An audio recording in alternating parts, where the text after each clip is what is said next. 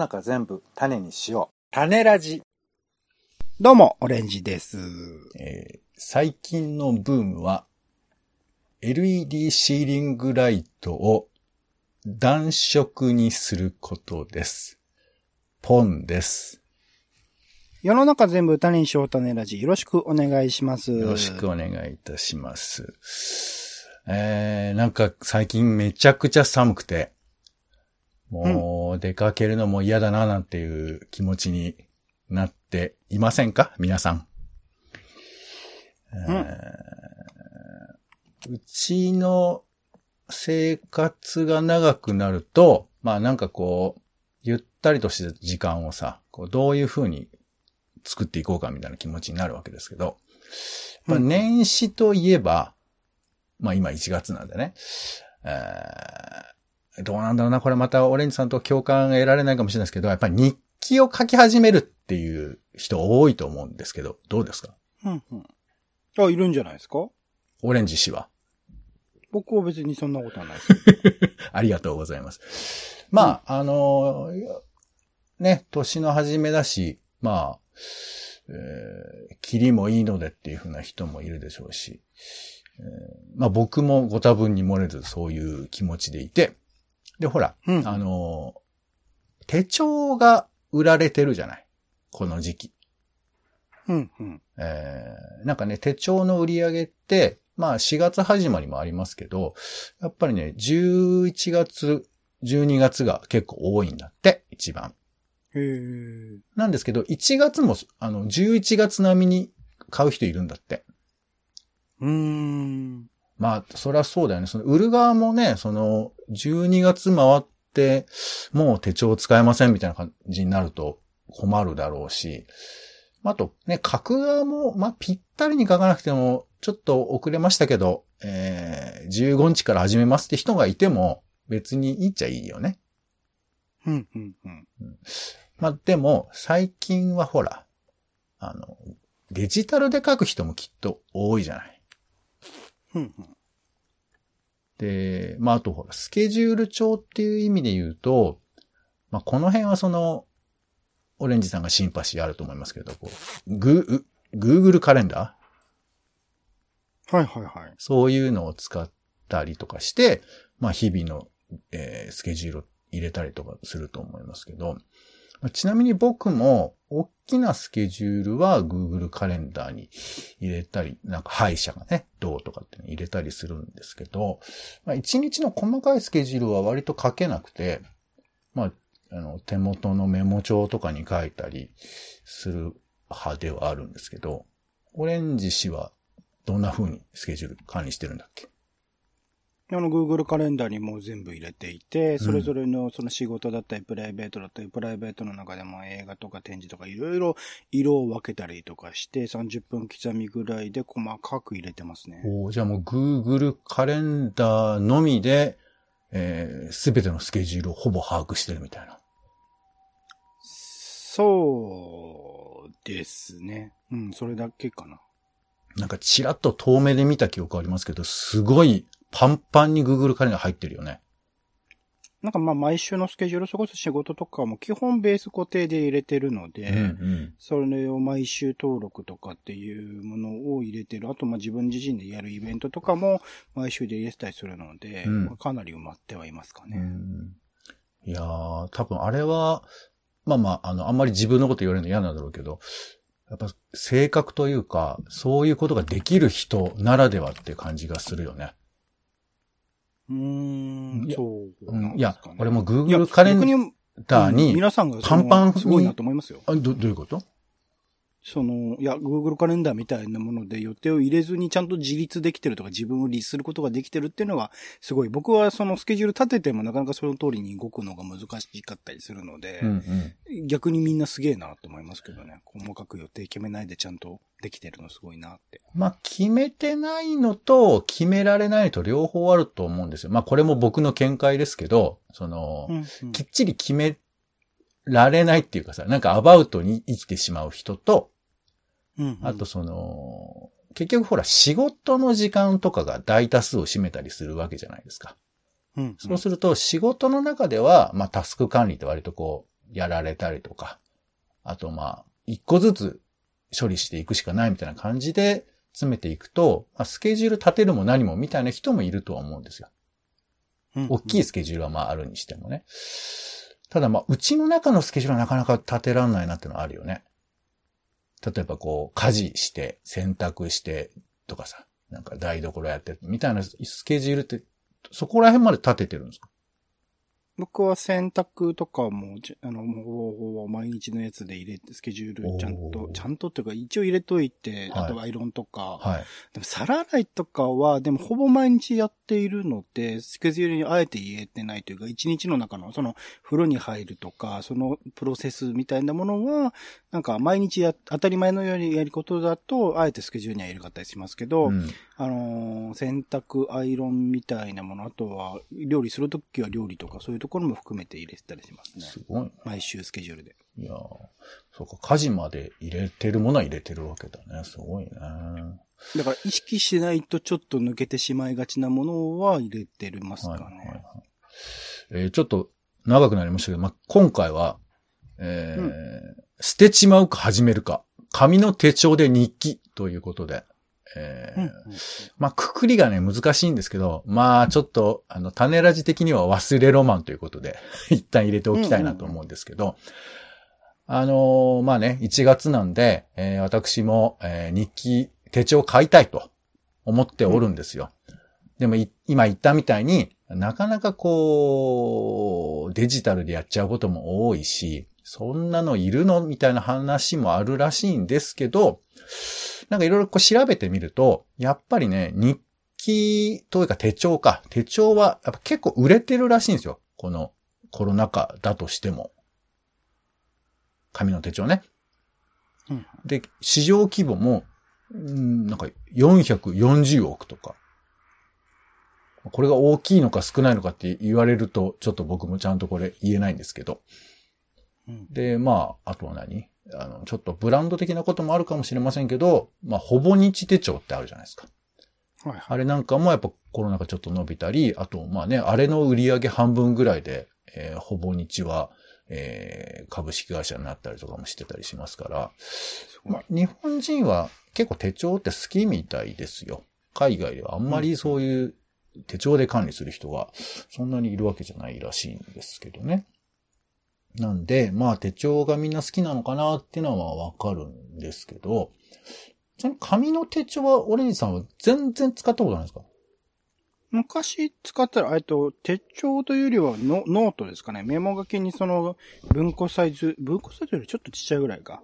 のやつをいあの持ってましてずっと使ってた時期ありましたけどね。そそれこそリアルなイベントとか好きで参加してた時はそこにメモってみたいなことはしてましたけどね。それは大学生ぐらいまでってこと？社会人になってからも何年かはあったんじゃないかな。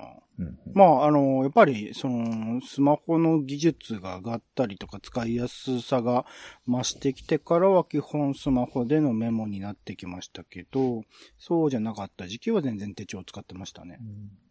まあ、日記をずっと子供の頃から書いてる人もいると思うんですけど、まあ、多くの、多くの、まあ、ちょっと今時と少しズレはあると思うんですけど、その、手帳に親しんだっていう意味で言うと、今、お姉さんが言ったみたいに、ノートをずっと学生の時使ってたじゃないですか。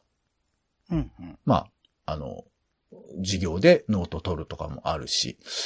で、僕はまだそういう世代なんですけど、仕事を始めた時とかはやっぱ手帳とかずっと持ってて、うんなんか指示受けたりとかするとそこに書いたりとかさ、なんかこう仕事のやり方を整理したりとか、で、こんなことも言われたよ。お前、人の話聞くのに手帳もねえのかみたいなさ。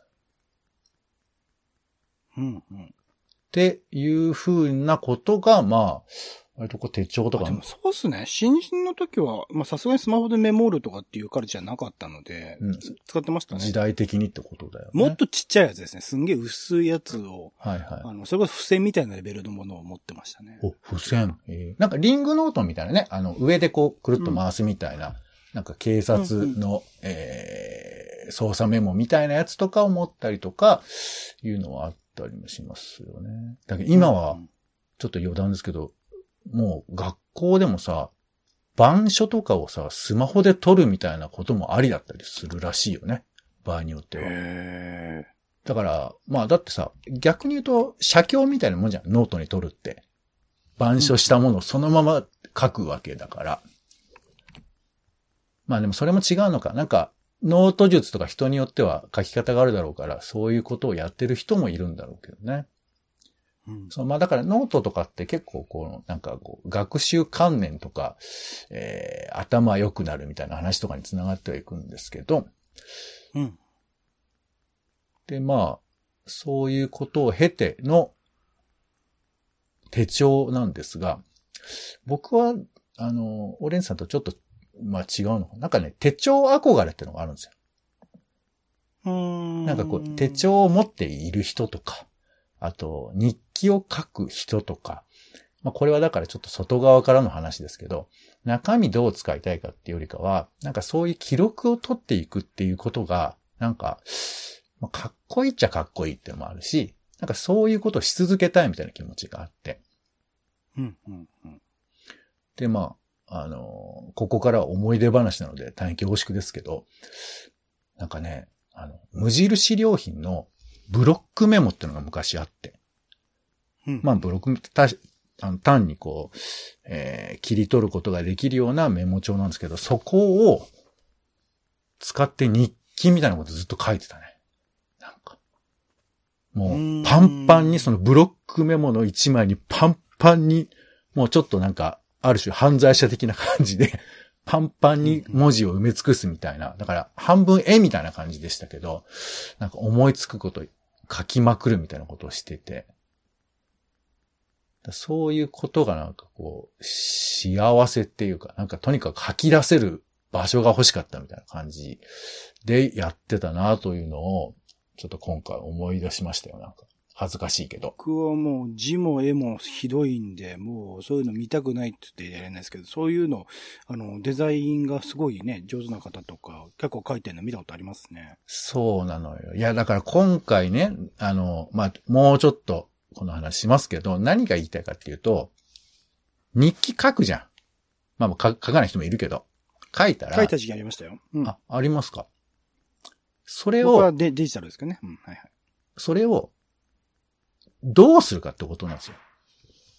うーん。いや、俺はね、極論言うと、書いた日記、別に読み直さなくてもいいと思ってる派なのよ。うん、うん、うん。その、だから、まあ、いつかそういうものを見る、振り返る機会があったら、それはエンタメとしては楽しいけど、まあ、あと、ね、芸人さんとかネタ帳とか書いたりししてると思いますけど、それもまあ、読み直す場合もあるけど、読み直さないで、なんかこ、頭の中にこう、重なり入っていくみたいなものの、まあ、補助道具でしかないみたいな。あ、なんか並んでるな、みたいな、そういうこともあるかとは思うんですけど、うん。捨てちゃう人もいるじゃん、日記を。うーん。で、じゃあデジタルだったらずっと残ってるからって思うけど、でもデジタルで検索して読むかなみたいな、検索するかなみたいなこととか、まあうん映画の感想とかなんかあるかもしれないけど、じゃあ、に紙の手帳で日記を書くっていうのは何なんだろうかなみたいなこととかを、まあちょっと話をしたいなとは思って、ちょっと今日のコーナーなんですよ。うん。で、僕ね、まあそのずっと書いてた時期が、それ学生の時とかかな、結構書いてたんだけど、だんだんなんか忙しくなったりもして、あの、日記を書けなくなっちゃうんですよね。まあ続かない。よく三日坊主って言いますけどね。そうそうそうん続かないって、これこれも結構人によってなんかもう、いや、書かないと眠れないみたいな人もいると思うし、中間になってる人。そうそう。で、僕もお恥ずかしいことに、あの、ほぼ日手帳とか買った時もあるのよ。へーなんか、まあそうね、俺もちょっとそうだったのね。で、あいいんじゃの、ないですか全全然、だって売れてるもんですからね。そうなので、ちょっとね、紐解いてみて、えー2007年のほぼ日手帳がちょっと見つかりまして。ほう。15年前。そう。これね、まあ、4月始まりを買ってますけど、うん。まずあの、4月1日ね。うんえー4月1日、白紙ですね。えー4月2日、白紙ですね。3日、白紙、4日、5日、白紙ですね。えーで、4月6日、えーでは前日に何かあったのか覚えているやつよ、出てこいっていうメモが書いてますね。えーといった感じ。まあ、で、この後はなんか、えーいろいろと、あなんか、えースケジュールが書かれていたりだとか、えーしてますよ。なんか何を書いてるんだっていうのがさ、なんかこう、うん。もはやわからない感じとかが、なんかすごく楽しいんですよ、僕としては。まあ多分これでも聞いてる人、まあ、オレンジさんとかどうなんだろう？この振り返ってみることとかありますか？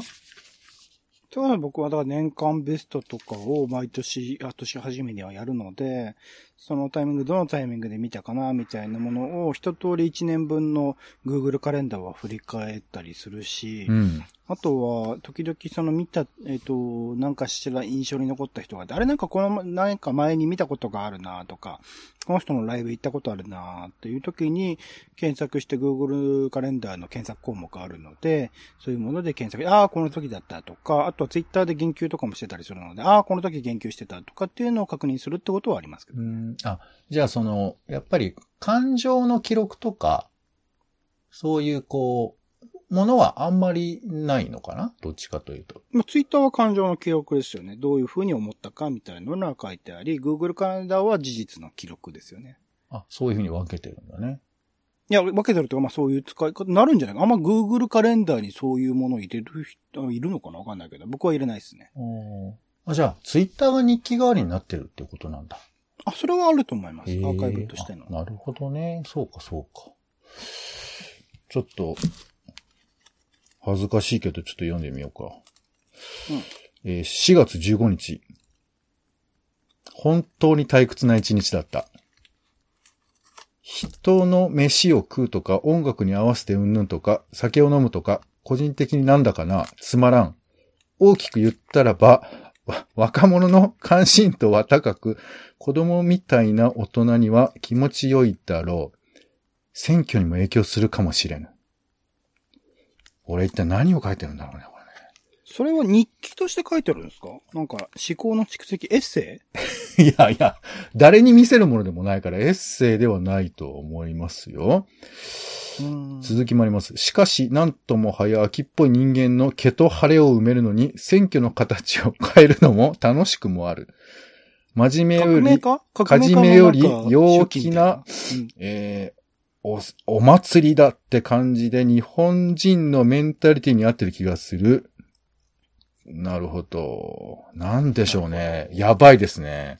これがまだ多分、数10、日後にテテロに走る人。10年前ぐらいですから、まあ、オレンジさんぐらいでしょ、恥ずかしいね、こう考えるとね。はまあ、みたいなことが書かれてまして。あ。まあ、他に、まあ、あと、4コマ漫画とかね、書いたりとかうん。うんうんえーあいいじゃないですか。はい僕も書いてましたね、このコーナーでというか。あと、はいなんかよくわからないメールアドレスを書いたりだとか、うんはいはいしても、あと、家計簿的なものとかも書いてたりするね。いやー、マジ、クソ恥ずかしいですけどね。これでも本当に恥ずかしいのは読めませんから読んでないですけど。うんいいと思います。その恥ずかしさを感じるっていうのはね。恥ずかしさを感じるってことは変化したってことですから。まあまあ、恥ずかしい、なんだ、でもこれよくさ、なんかこう、昔の写真を芸能人が見てさ、恥ずかしいとかって言うけど、本当に恥ずかしいかって言われたら、そうでもない気もするんだよね。なんか、恥ずかしいっていう、えー、なんか、上等句をつけなきゃいけないみたいな感じはするけど、俺もは、うん正直言えば恥ずかしいか、なんかって言われたら、なんか、なんかこう、整理できないというか、その時の感情みたいなものを、まあ、うん丸めると、幼いって言い方になるんですけど、うんうん。なんだろうね、この過去の自分と出会う感じっていうのが、今のほら、全くデータとかないじゃん。何がどうとかでよくわからないじゃない。何を見てやったかとかわかんないわけだけど、うんなんだったんだろうってこう、思いを馳せる感じが、なんか、くすぐったいのかね、なんか。あの時に戻る感じっていうか、だから本当にタイムマシンとかできて、自分の子供時代に会いに行くとかって、やっぱ恥ずかしいよね、なんかね。それうんに、それをしようとする自分が恥ずかしいっていうかさ。はあ、はあはあ、なんかそんなことはまあ、思ったりはするわけですよ。で、えー、まあそう言われて、調べてみたら今回ね、結構あったの2015年とか、2017年とか、2018年とかあって。で、僕、2019年もあるんですけど、2020年はなかったんですよ。うん。そして2021年もなくて。なんかやっぱりこう、そういう心持ちになれんかったのかななんて、まあ勝手に自己自己解釈してますけど。そう、まあそんな感じで。まあまあ、こんなものをさ、取っとく必要あるかね？まあだから同じように未来、その恥ずかしいなとか、なんか、恥ずかしいではないその感情を思い出すために必要なんじゃないですか？うーん。これでも、あれでしょ？オレンジさん、そういう日記じゃないわけでしょ？なんかデータベース的なものとして使えるようにっていう意識もあるわけでしょ？まあでも、その周辺で何が起きたかっていうものを見て、なんか、全くその Google カレンダーは事実ベースなので、恥ずか、まあ恥ずかしさ、その予定の詰め方の恥ずかしさみたいなのはなきにしもあらずではありますけど、うん。なんかその時の時の思い出に浸るっていう意味合い、単に機能性だけではなく、うん。その状時の状況を思い出すっていうことの喜びみたいなのはあったりしますよ。そういうこともあるんですね。うん。へえ。でも、なんか恥ずかしい記録って結構思い返すの辛いよね。そう？うーん。え、嫌じゃない？なんか、なんか、話しかけて、そしたらなんか、あの、全然盛り上がらなくてみたいな、なんか、なんであの時、喋り、喋他の人とってこと？り、いやいや、その、に日記の中に、うん。あの、後悔の念を書いてあるパターンがあるじゃないですか。あ、だ僕そういう日記の書き方してないからかもしれないですけどね。日記っていうかツイッターだから。ああ、そう。だから、まあ、ちょっと表現が人によりますけど、俺はその、どっちかというとその、心がどう動いてるかっていうことを書いてるものとかが多いから、うん、うん。まあそれは、あの、いろいろ書き方あるんですけど、多分この日記として書くときは、意図的にそうしてるんだと思うんだよね、僕。うん、うん、うん、うん、うん。えーっとね、これは2018年ですよ。2018年の1月？16とか、あ、7とうん。か、雪、雪詰まりと多分そのままっていうタイトルがついてますよ。あら。最も課題なのはまあ仕事だと思う。もはや人にも話すくらいだが、まだ嘘風オブラートを加えてくる。実際どうしようもないけれどね。いかなり悩んでますね。これ最近ですよ、結構。えーいい他にも、えー同じ穴の無地なと地獄車とかね。ああ、いいじゃない。えー何も見えないのと、あるの感じ。えー飲んだ勢いでなやつとかね。あいいですね。えー怒りマークとその良い付き合い。とかね。なんかタイトルつけてんだね、これね。うん。えーまあ、みたいなのって、あの、書かないと記録取れないじゃないですか。感情うん。って。だから、まあ、こういうことを書いてはいるんですけど。うん。うん。だからこういうのって、もう、埋葬するしかないことなのか。な、まあ、いや、だからそう、なんかまあ、勝手にすればっていうのはオレンジさんの結論でしょうけど、なんか、いやいや、そのままの残しとけばっていう感じですけどね、気持ちとしては。うん。今年も書いた方がいいですかね、これね。いや、それは、書ける限りにおいては書き続けていただきたいですよ、それは。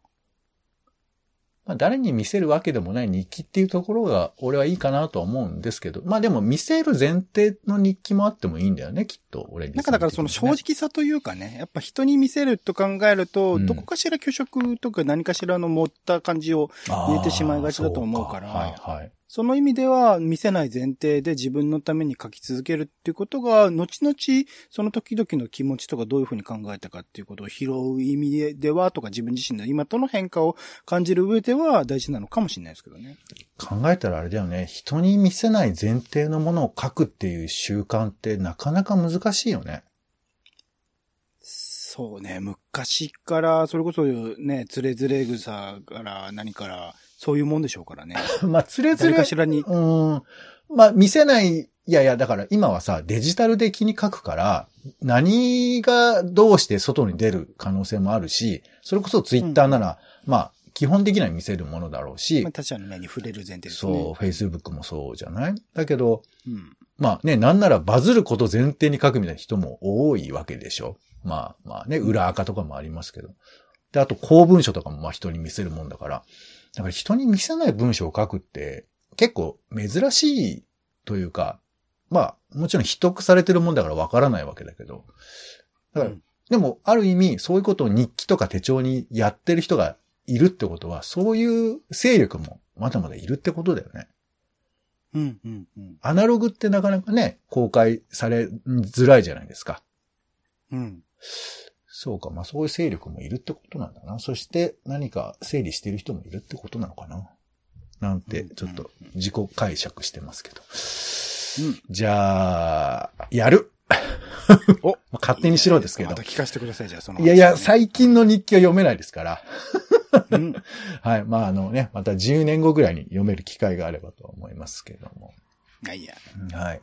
ということでね、まあ、あの、日記書きましょうって話ではありませんで、えー、なんか皆さんも過去のね、えーノートとかでもいいんですけど、古いものをちょっとこの際紐解いてみる、まあ、機会にしていただいて、うわって思っうとかね、なんかちょっと心が動くのとかが楽しいなと思ったりもしますんで、はい、そういう遊びもしてはいかがかなと思いますが、古くせえ話だったかもしれやせん。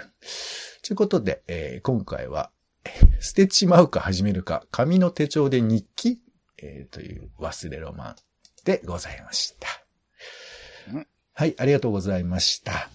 お相手は、えー最近片付けを始めまして、えーどうしてもこう、本をですね、えー順番に並べたがる。1巻からね、10巻まで並べたくなる。そんな人ですね。私、ポンと、オレンジでした。種ラジ、また。種ラジは、ほぼ毎日配信をするポッドキャストです。Spotify や Apple Podcast にて登録を。更新情報は Twitter。本編でこぼれた内容は公式サイト種ラジ .com をご覧ください。番組の感想やあなたが気になる種の話は公式サイトのお便りフォームからお待ちしています。